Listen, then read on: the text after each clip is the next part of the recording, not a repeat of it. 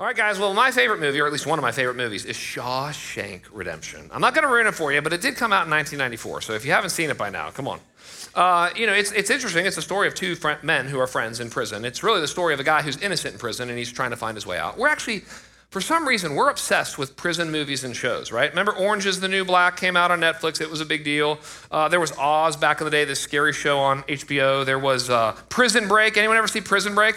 Season one, awesome. Season two and three, not so much. You can't break out of prison three seasons in a row, it loses something. we love the reality shows behind bars, maximum security prisons. Uh, you know, we're, we don't ever want to go to prison, but we're fascinated by how things work in prison. Today, we meet Joseph in prison. He's also an innocent man trying to find his way out. If you'll turn me to Genesis chapter 40, we're going to get there in just a minute. If you're new, and welcome, okay? Uh, let me just tell you where we've been. We're, we're looking at one of the greatest guys in the Old Testament and one of the clearest pointers to Jesus. His name's Joseph. And, and you can think of his life like this uh, it's in terms of P's, actually. He was a pampered son, the favorite son, at 17 years old. His brothers throw him in a pit. That's the second P. Um, he ends up with Potiphar. That's the third P. Uh, then he that doesn't go well because of Potiphar's wife, so he ends up back in prison. Fourth P. Uh, and then he ends up in the palace, fifth P, in front of Pharaoh, sixth P. That's and actually what we're going to see today. This is interesting, and this is sometimes how life works. Strangely enough. We're going to see him at his lowest moment, chapter 40, and at his highest moment. And sometimes they're right next to each other. Now, for you, most of your life is going to be like lived in the plains. You know, sorry. I hate to break it to us. We're average. We're normal, okay? We're to we're to live in the plains. Every once in a while, you get up on the mount, mountaintop, and that's fun. And every once in a while, you find yourself in the valley, and that's not fun. But most of your life is going to be on the plains. But what Joseph helps us to do is how do we deal with adversity and prosperity? They both are hard. How do we deal with suffering and success? How do we deal with pain and pleasure? Well, the answer is you have to be humble in success and hopeful in suffering. You know, it's like, well, what happens to suffering? You lose hope. Right? What happens to success? You stop being humble and you be prideful. And, and, the way you do this, and this is really helpful, and this is kind of the intro before we get into chapter 40, is Joseph understood something that I want you to understand, and this is it. And people don't like it when you say this, but this is true. There are only two people responsible for your life ultimately God and you. And that's actually the way you should think about your life, and that's the only way to really take responsibility for your life. Well, there's God, and He's ultimately responsible for your life, and you have to believe everything in your life is Father filtered. Because don't think about it. You don't even have to be a Christian. I know we're not all Christians here, but you, you, you go, okay, wait a second. I didn't choose when I'd be born. So welcome. You know, most of us were born in the 20th century. It's like, or 21st, early 21st century. Okay. I didn't choose where I'd be born. Okay, that's nice that I was born in America. And, and when I say where, I mean who your parents are. You know, I didn't, I didn't choose who I'd be born to, the, the wealthy family or the middle class family or the lower class family. And I didn't choose how smart I'd be. I didn't choose how healthy I'd be. It's like, well, and then this is actually what makes you compassionate on certain people. You realize sometimes their geography is their destiny. And you start realizing in your own life, you woke up on third base and you thought you hit a triple. And, and so the first thing you have to understand is everything in my life is father filtered. And, uh, and then you have to believe that God is with you in your whole life. Remember, the last chapter ended with God was with Joseph. What would you do if you believed God was with you? Like, really, what would you pray? How would you risk? What would you give? Who would you share with? Okay, so that's kind of, well, that's maybe the big scary, like, hey, listen, God's made a lot of decisions for your life before you were born, and you know that if you think about it for two minutes, that have deeply shaped who you are.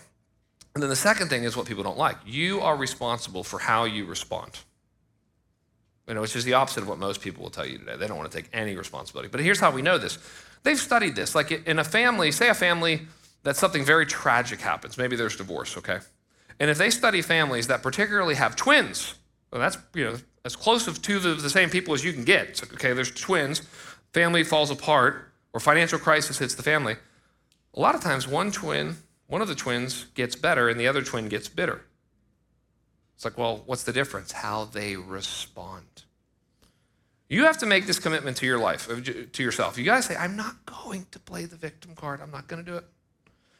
I'm not going to make excuses. I'm not going to blame my parents. I'm not going to blame my genetics. I'm not going to blame my circumstances. And the only thing I can do is play the hand that I've been dealt. And that's actually the only forward plan that doesn't make me bitter. So today we're going to look at Joseph do that. I mean, he has had a great deck of cards at the first in his life. Married, uh, son of a patriarch, favorite son, pampered life. And then we've seen he's had these painful providences. We'll pick it up in chapter 40, verse 1. Look here.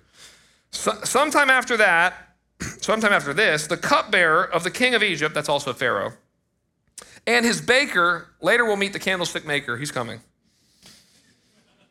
committed an offense against their lord, the king of Egypt. And Pharaoh was angry with his two officers, the chief cupbearer and the chief baker. And he put them in custody in the house of the captain of the guard in the prison where Joseph was confined. So this is, we read cupbearer and we read baker and we think, oh, blue collar workers or something. No, no, no. These guys were super high level. Uh, the, the cupbearer's job was uh, taste the drink before Pharaoh does to make sure it's not poisoned. The baker was check all the food to make sure it's not poisoned. And so here's what we think happened. By the way, it was very hard for the baker and the cupbearer to get life insurance. Very difficult. Okay, yeah. um, they had a hard job. And what we think happened, now we don't know this for sure, but it makes sense. We think that there was some type of plot to poison Pharaoh with bread and drink or something, and he couldn't figure out which one of them was responsible for it. So he throws them both in prison. But later, the cupbearer is exalted and restored, and the baker is hanged and executed. And so we think that later Pharaoh gets some news of who really did it, and that's why that happens. Okay, well, we need to see this. Here, look, look at me. Verse 4. the captain of the guard appointed Joseph to be with them. Okay, so we see providential people and providential circumstances. Here we go. And he, not a great translation, the literal Hebrew word is not attended, it's he served them. And he served them. And they continued for some time in custody. The first thing we see Joseph doing when he's suffering is serving others. We're going to try to talk about principles when you're suffering. And again, obviously, there's, there's moments where it's intense suffering and you just have to take care of yourself and you just, you know, you don't know what side is up and, and all of that. But after a season of suffering, he's been in jail for a while, he begins to serve other people. See, what happens when you suffer, the temptation when you suffer is to get out of community, to get away from people. And it's the very community and the very serving relationships that are going to be part of your healing. So he starts to, to serve them, and that actually op- op- opens up an opportunity. Look at verse 5. In one night, they both dreamed. I told you in Genesis, dreams come in two, in Joseph's story. The cupbearer and the baker of the king of Egypt, who were confined in the prison, each his own dream, and each dream with its own interpretation. Just a moment on dreams. Uh, I, you know, the dreams are a big deal early in the New Testament and early in the Old Testament, which I don't know exactly what that means. But in Genesis, we get 10 dreams. In Genesis, it's only 50 chapters, 10 dreams in 50 chapters. Um, in, in the beginning of the New Testament, we get a lot of dreams.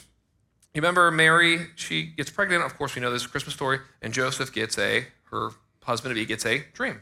Remember the wise men? They, you know, they get a dream. It's like, why dreams at the beginning of new seasons? I don't fully know. Maybe we need the dream before we have the scripture, and once we have the scripture, we don't need the dream as much. We, are not sure. But, but people today, modern people, people like you, you know, and, and me, we, we don't think much of dreams. We have a dream, we're like, ah, it was strange. Sure, it was nothing. It's like, it was nothing? Nothing? Nothing? It's an extreme form of thought, for sure, at least that. You have at least four to five dreams a night, even if you don't remember them. It's interesting, uh, Sigmund Freud, he thought that in your dreams, you told yourself things that you've been avoiding while you've been awake. I don't know, maybe. Why do we all have similar nightmares? Like there are universal, symbolic nightmares. We've all, I won't make you raise your hand. We've all had the I'm falling dream. We've all had the I'm flying dream. We've all had the I'm back in school and I'm not prepared dream. We've all had the I'm standing in my underwear speaking to people dream. Don't tell me I'm the only one. uh, I've had a reoccurring nightmare. I have, and it's not super scary, but I, it's the same nightmare. I still have it like a couple times, probably once a month. And it's some version of I'm not ready to preach. It, it changed. I, I had a busy week. I didn't prepare. Uh, I'm trying to print my notes. They want the printer's jammed. I'm trying to get to the church. I'm in too much traffic. I'm in the church building. I can't find the stage. It's like, it doesn't make any sense. this is not a big building, and I obviously know where the stage is. So our dreams are, are, are, more important. We don't always know how God's speaking, but our, our, dreams are important. Back then, dreams were a major way. They don't have the written down word of God, a major way God would speak. So here's what happens. Look here. Verse 6. when Joseph came to them in the morning, he saw that they were troubled.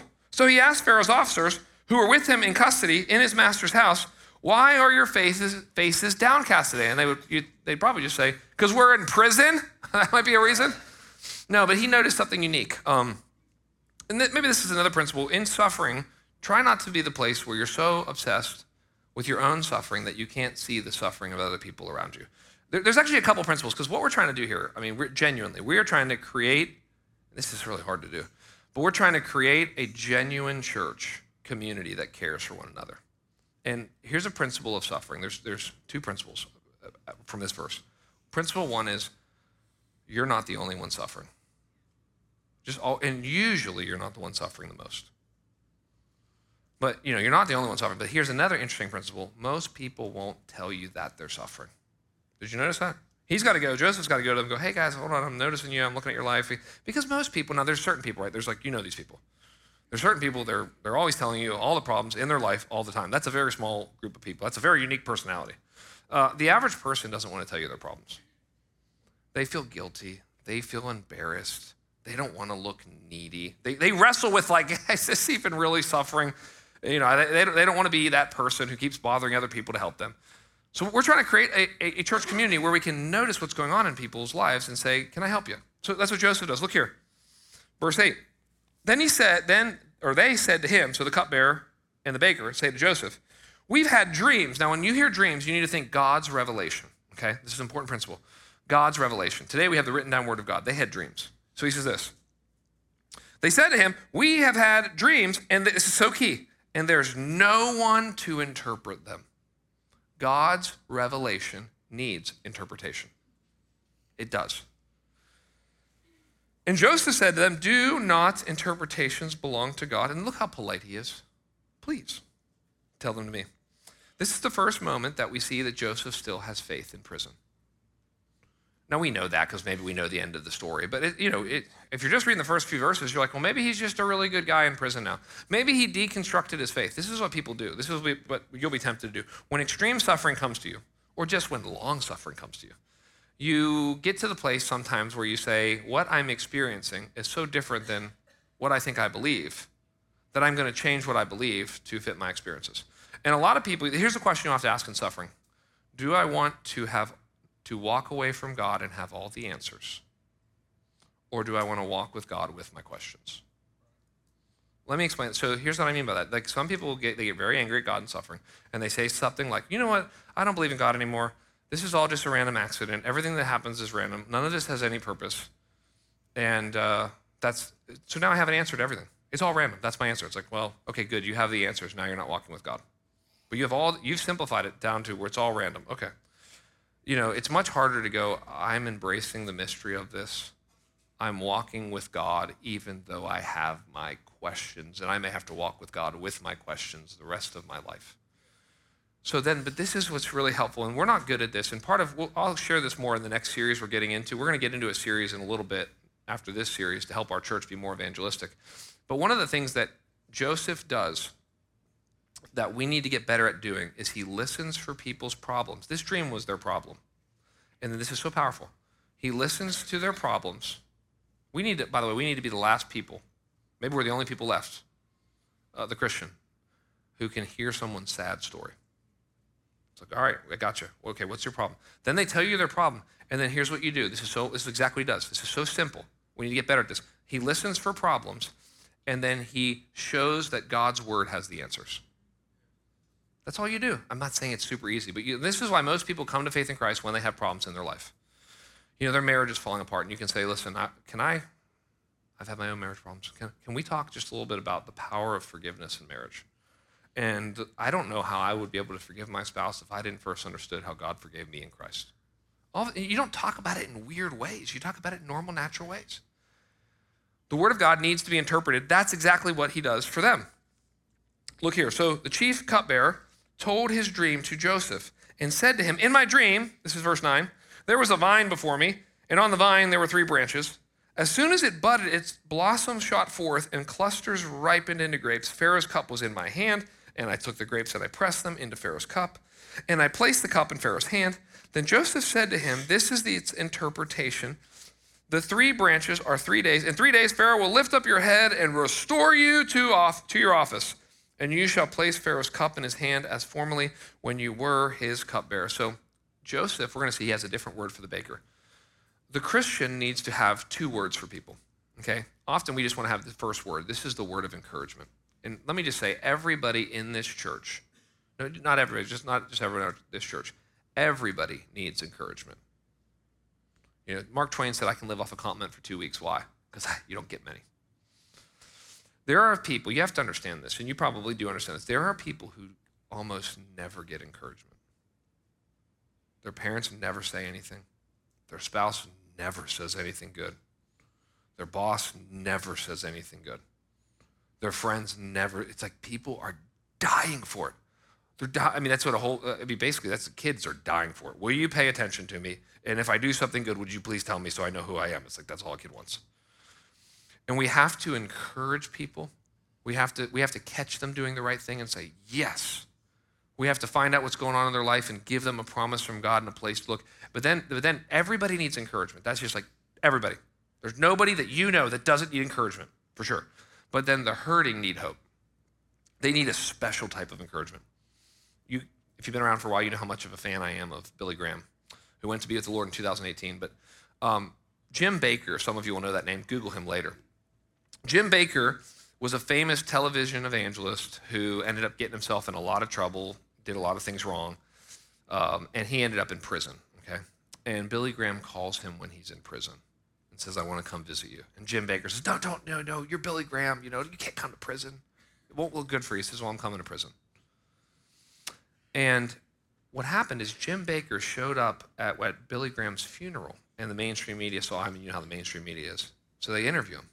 What are you doing, Jim Bakker? We know what you did. We know who you are. What are you doing at at um, Billy's funeral? And through tears, though it was decades later, he said, The reason I'm here is I was in prison and Billy Graham visited me. And he gave me a hug in my prison cell and he told me there was hope in my darkest hour. And this guy's crying about it decades later. It, if you can go to people and go, Look, man, marriage is hard. I've had to say this to people before. It's like, dude, I have seen marriages. I know your marriage is in a dark place. I have seen marriages come back from places way darker than this. I promise you. Someone's in addiction, and you go, man, look, dude.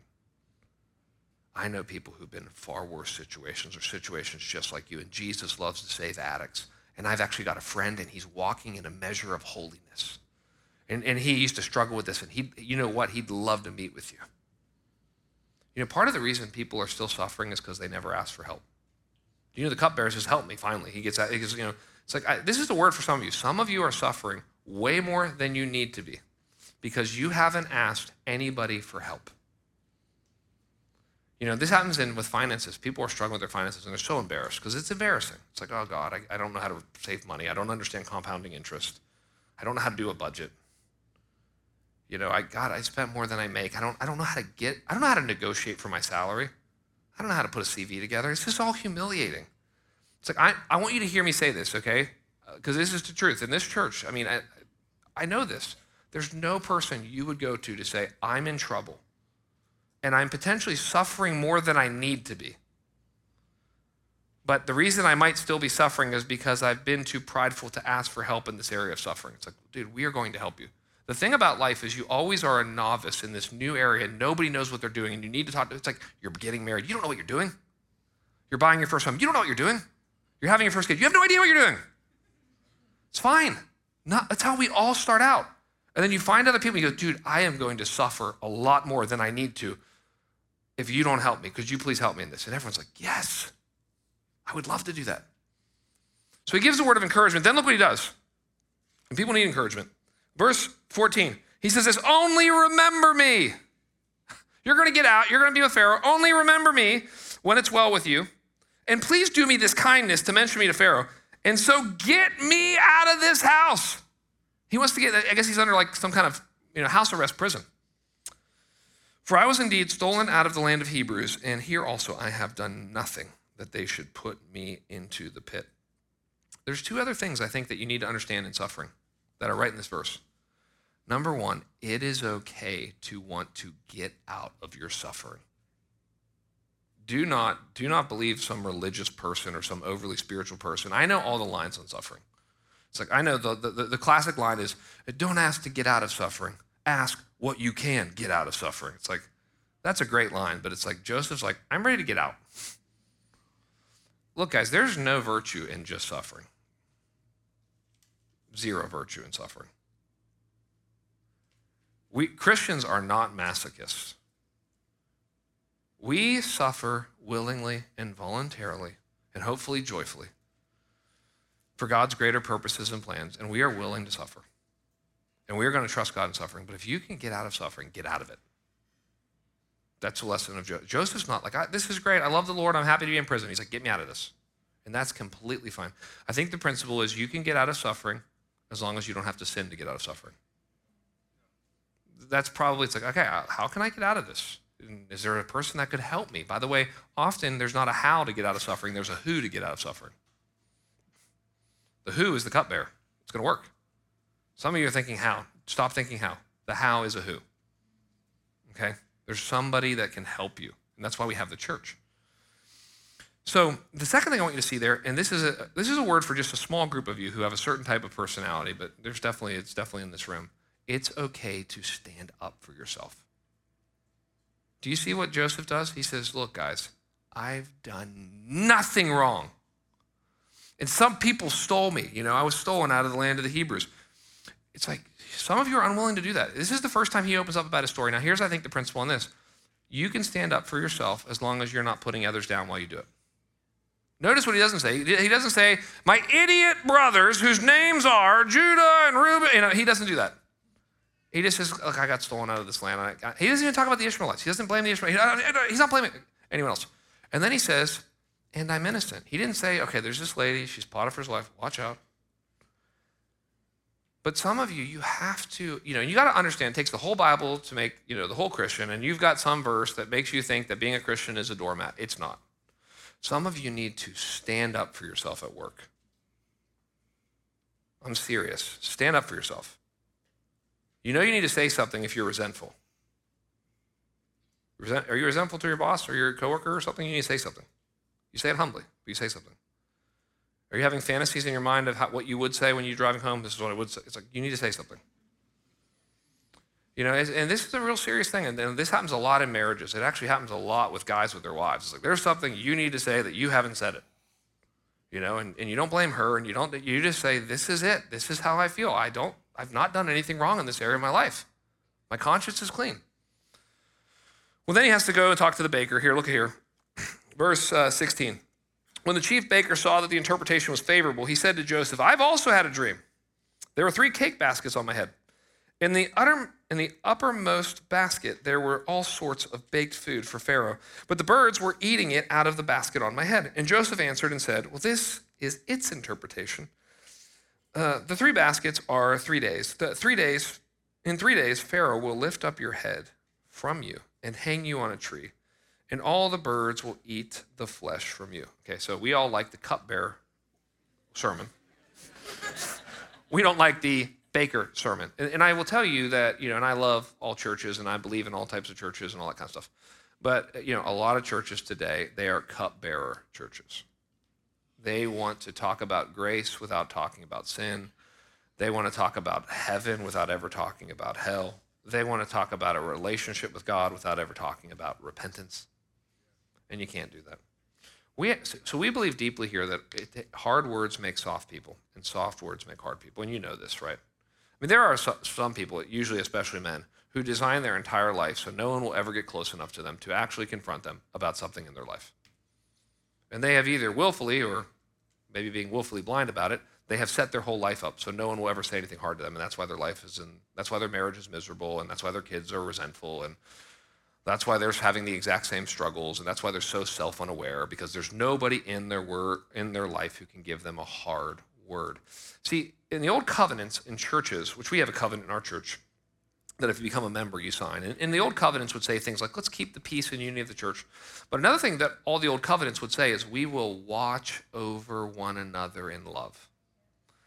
So if you're a part of our church, and no one thinks this way anymore because everybody's modern and individualistic, but if you are a part of our church, you represent our church and you are responsible for our church. Everywhere you go, you represent our church as soon as someone finds out that you go there and who you are. And everywhere you go, you're responsible. I would say you're at least responsible for the people in the church that you know.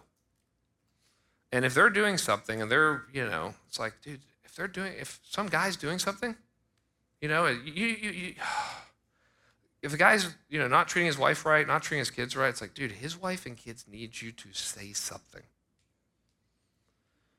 And here, here's what you need to do. When you confront somebody, you have to have three examples that you've seen them do it.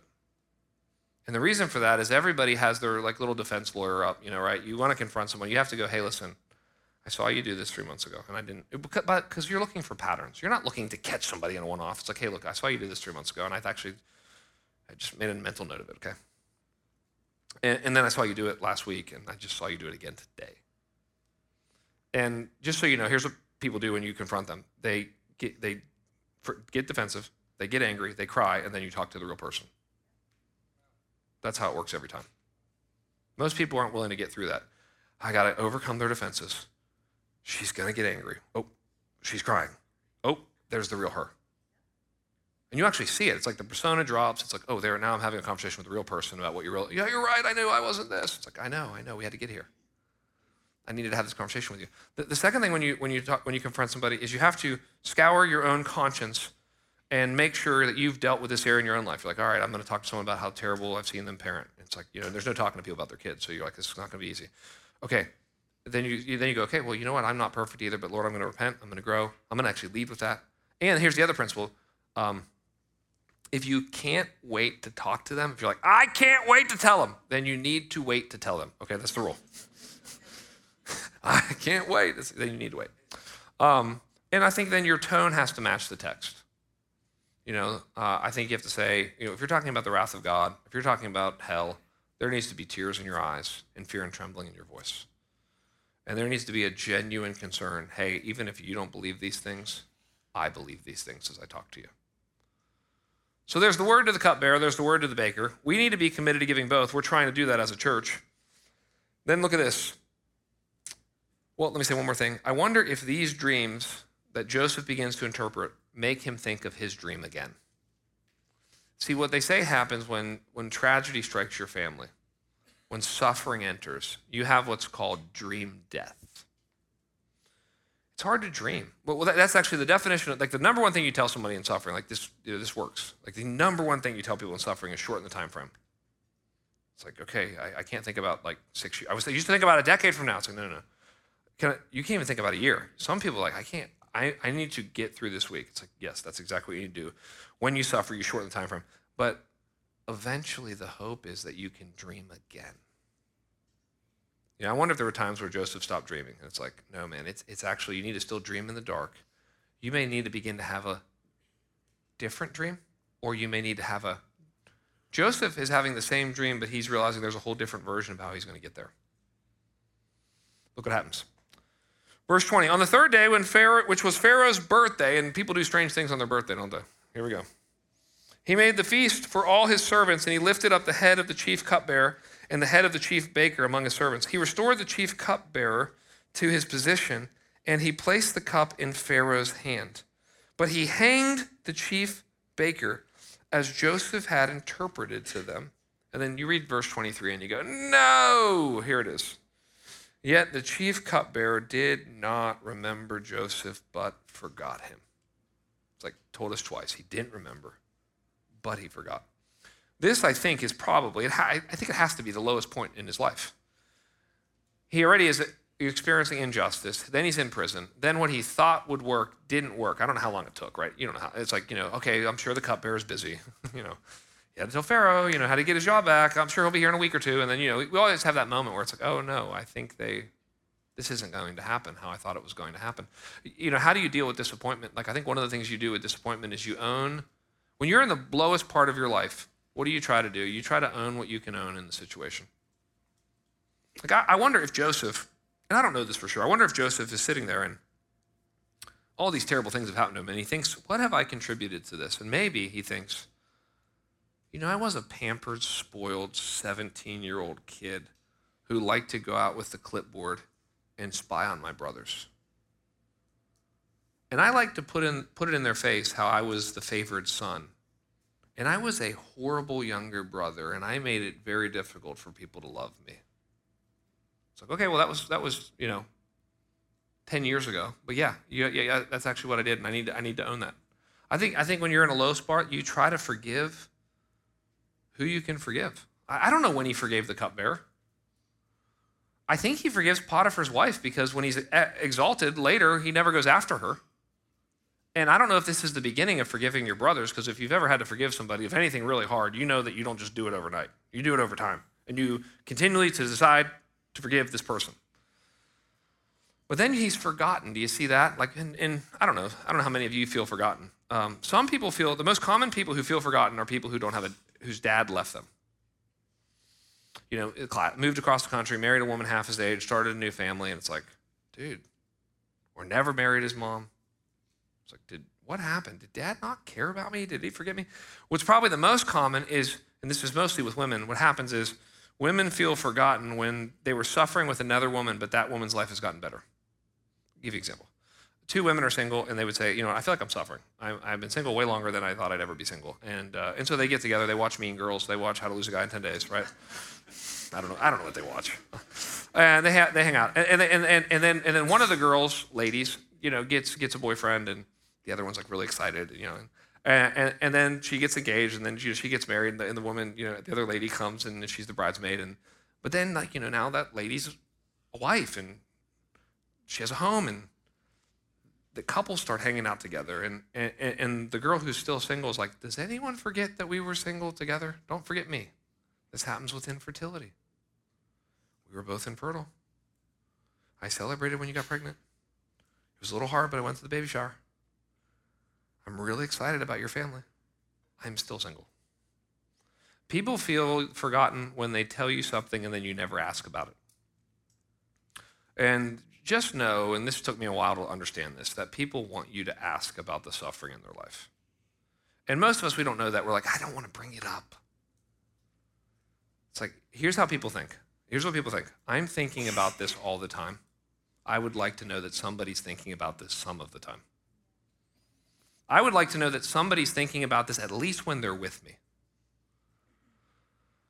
And so we, he's forgotten, and then look what happens. After two whole years, Pharaoh dreamed that he was standing by the Nile. So, two years is a long time. That's enough to get pregnant, have a kid, two of them. That's enough time to be halfway done with your college education. Why does, so here's, I think, you know, we, we, we, say, we talk about Jesus as Lord, right? And in that phrase is the idea of submission. I, I submit my life to Christ. Here, there's two levels to submission. I really believe this. Level one of submission is I do what God's word says. I submit to what the word of God says. And that takes faith and trust and hope and a lot. The, the second is not just I submit to God's word, I submit to God's timing. Ugh, that's the hard one. Right? Because what do they say? God is never late, but he's rarely early. Okay? And a lot of people, so, so let me just try to comfort you from Joseph's life because you're always trying to figure out why now? Why me? Why am I waiting so long? Whatever it is. And why, so, and I, God doesn't owe us an explanation, but maybe he'll give us one in heaven for, for, for why we're waiting on certain things. But we know with Joseph, because what would have happened? Why does he have to wait two more years? Because if the cupbearer brings him out and says, dude, this guy's innocent, he was stolen, he hasn't done anything wrong, Pharaoh goes, all right, well, back, you know, back to your family you go. So he would have gone back to Jacob and his brothers, and guess what would have never happened? He wouldn't have been ready when Pharaoh had the dream to interpret it. That's what happens. Let's see. And behold, I'm in verse 2. And behold, there came up out of the Nile seven cows, attractive and plump, and they fed in the reed grass. And behold, seven other cows, ugly and thin, came up out of the Nile after them, and stood by the other cows on the bank of the Nile. And the ugly, thin cows ate up the seven attractive, plump cows, and Pharaoh awoke. So he's having a nightmare. Dreams come in two, so he's about to have a second dream. And he fell asleep, and he dreamed a second time, and behold, seven ears of grain, plump and good. By the way, grain and cows were the two main forms of the economy. And behold, after them sprouted seven ears thin and blighted by the east wind. And the thin ears swallowed up the seven plump full ears. And Pharaoh awoke, and behold, it was a dream. So in the morning his spirit was troubled, and he sent and called for all the magicians of Egypt and all its wise men. Pharaoh told them his dreams, but there was none who could interpret them to Pharaoh. Then the chief cupbearer said to Pharaoh, I remember my offenses today. When Pharaoh was angry with his servants and put me and the chief cup chief baker in custody in the house of the captain of the guard. We dreamed on the same night, he and I, each having a dream with its own interpretation. A young Hebrew was there with us, a servant of the captain of the guard. When we told him, he interpreted our dreams to us, giving an interpretation to each man according to his dream. And as he interpreted to us, so it came about. I was restored to my office, and the baker was hanged. Okay, in all of the Joseph stories, they always hinge on a certain moment where everything changes. Remember, he's looking for his brothers in the fields in chapter 37. A guy meets him, says, Oh, I saw your brothers. They went that way. That transforms everything. This whole story hinges on somebody remembering somebody they forgot. Who do you need to remember that you forgot? And I know what you're thinking. I don't know. I forgot. I just wonder if there's somebody, this maybe isn't a word for everybody, but I wonder is there somebody you forgot, man? Woman, is there somebody that you forgot? It's like, you know, is there somebody who's still suffering, who you used to think about and you need to think about again, and you just don't know? I mean, this, this guy remembering one person makes a huge difference in his life and everyone else's life. So finally, Joseph gets brought up. Look here, verse 14. Then Pharaoh sent and called Joseph, and they quickly brought him out of the pit. And when he had shaved himself, they didn't like hair on your head, the Egyptians didn't for men, and they didn't like facial hair. So he would get completely shaved. Shaved himself, changed his clothes. I told you clothing is big for Joseph. He came in before Pharaoh. So here, it's hard to overstate this. Here is Joseph standing in front of the most powerful man in the known world whom many thought was a God. And I think the principle is because he's going to, now we're talking about, we, are done with suffering, we're now talking about success. How do you deal with success? A lot of people don't deal well with success because we are so impressed by other people. Like, you know, Christians are terrible with this, unfortunately. We're like way too impressed with politicians. We're way too impressed with celebrities. We're way too impressed with business leaders. We're way too impressed with people who make a lot of money. Way too impressed with them. It's like, well, how, what do you do? It's like you have to keep a view that God is big and people are small. There was a great book written years ago. It was called When People Are Big and God is Small. And the book was on anxiety and the fear of man. And he said, That's it at the end of the day. I, I don't want to oversimplify anxiety, but I don't want to oversimplify the fear of man, but that is the problem in a lot of our lives. It's like, man, God is way too small and my boss is way too big. God is way too small, my neighbor's way too big. God is way too small, my kids are way too big. And I'm, I'm going to start acting weird and strange around people when I have an inflated view of them and a small view of God. The second thing is, is he seems to have be the same person in every place, which is very hard to do. It's the, it's, it's the definition of integrity. Most of us have like a work life and then a family life and then a private life and then a vacation life and then a travel life and then a hobby life. And, and, and actually, they say that's one of the reasons people get burned out. People are like, why am I so tired? Like, you know, because certain people can handle a lot and other people can't. It's like, well, one of the, there's a lot of reasons for that. One of the reasons is it's very exhausting to be a bunch of different people in a bunch of different places. Like, I have this persona at work and I have this persona at home and I have this persona. It's like too much. Um, and, and so he, he comes, he stands before Pharaoh. Look here. And I want you to show you what he says. And Pharaoh said to Joseph, I have had a dream, and there's no one who can interpret it. I have heard it said of you that when you hear a dream, you can interpret it. And Joseph answered Pharaoh, uh, It's not me. God will give Pharaoh a favorable answer. So, how do you deal with success? God must be big, people must be small, right? Okay. Secondly, you have to give God credit early and often for the good things in your life. Not, we, you have to learn how to, Joseph's great at this, we're not great at this. You have to learn how to talk about God in normal, natural ways. You have to see your life not as a biography, the story of my expressive individualism and how I pulled myself up by my bootstraps and the college I got into and the job I got and the promotion. No, your life is not a biography. Your life is a testimony. Man, I cannot believe the things that God did in my life. And as I look back, I see the hand of God. And we have to learn how to talk to people about how God's working in our life and it not be weird. You, you, someone can't compliment you and you go, yep, the glory goes up. It's like, uh, I don't even know what that means. You know, you need you need to take you need to take the right amount of credit, like just because you're not a robot, you know, and you interacted, you are responsible for your life. So if someone says to me, "Kyle, that was a great sermon," blah blah blah, that's nice. You know, I try to train myself to say something. One, I normally ask like, "Well, tell me why," and let me understand more, give me more specific feedback. And then I normally say something like, hey, thank you so much. I feel like I don't actually have a ton of gifts, but I think that one of the gifts God's given me is the ability to see what's in the Bible and explain that to people. And I'm, I'm really grateful for that gift. I'm really glad it was helpful for you. I didn't act like I didn't play any part in it and that I'm like a robot or something, but but I also didn't get, I didn't get all Christianese about it. I, you know, so we have to learn how to talk about our lives and see God in them. Well, that's what he does. So then I, I got to skim some of these things, but in verses 17 to 24, uh, you can look in your Bible, but in those verses, Pharaoh tells Joseph his dream. We've already seen it. He explains it to Joseph. In verses 25 to 32, Joseph comes back and goes, and you guys know this. He says, Here's what it means you're going to be having seven good years and you're going to have seven bad years. Okay? But this is what I want you to see. What happens in verse 33 is, is what we need to help people with. Look here. Now, therefore, remember, he, interpret, he heard the dream, he interpreted the dream. He says, Now, therefore, let Pharaoh select a discerning and wise man and set him over the land of Egypt. So here's what he does. This is so important. People need the word of God interpreted, and then they need help applying it. So, up until this point, he interpreted it, but that's not helpful enough. This is where a lot of churches and a lot of Christians fall short.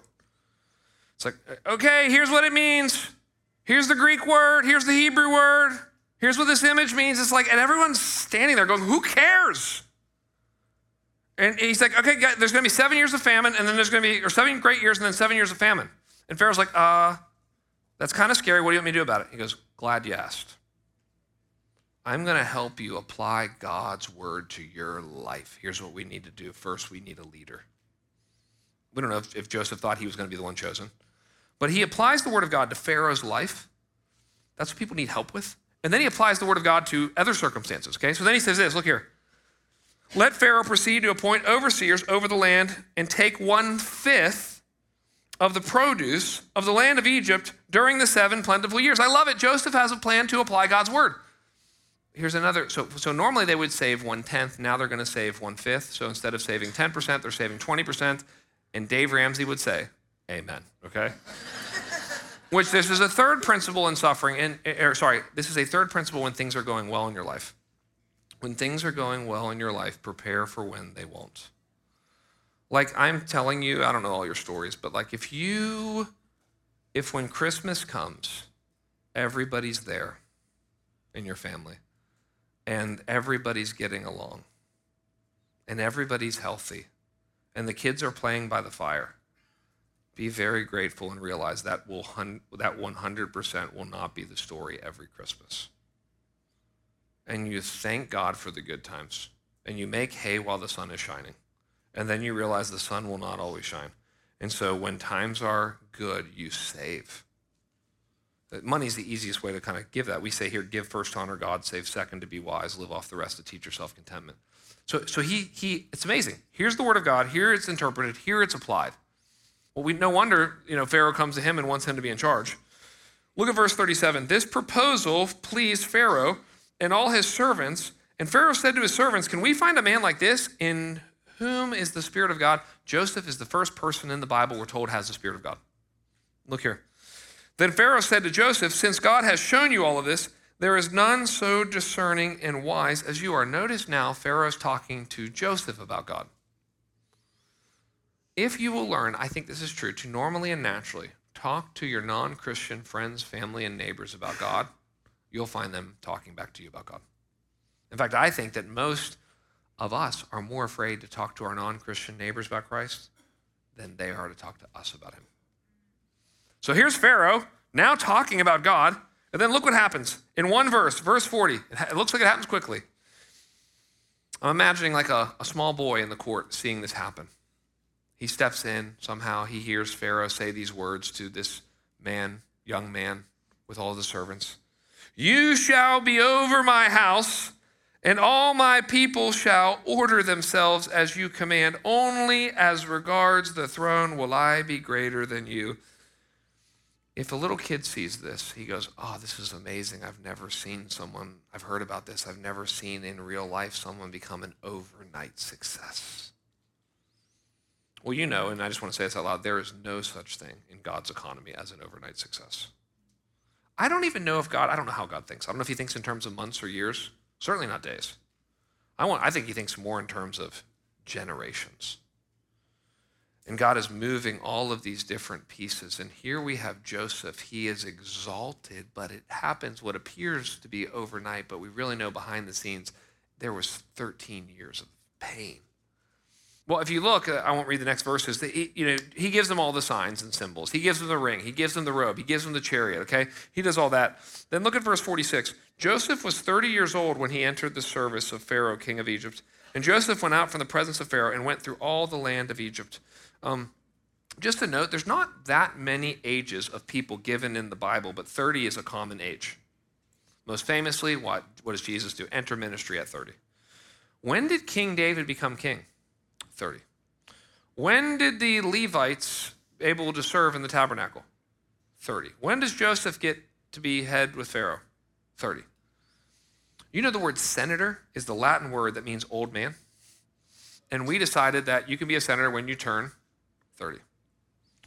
I will say this, and this is just, a, just an observation, I think from scripture as well from my experience, that and meeting, knowing other people, that 30 tends to be a bigger year in people's lives than they may realize. Uh, I was at 30 years old that I decided to plant this church. I can remember that. And I will often talk to people at around 30 years old. It just seems to be one of those ages where often, I'm not speaking this into your life and saying for sure, but where often transitions come.